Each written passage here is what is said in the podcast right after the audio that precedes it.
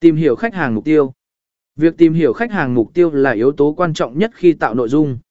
Khách hàng mục tiêu của bạn sẽ quyết định những gì họ muốn đọc, xem hoặc nghe. Do đó, tìm hiểu và phân tích đối tượng khách hàng của bạn trước khi tạo nội dung là cực kỳ quan trọng. Đặt mục tiêu cho nội dung.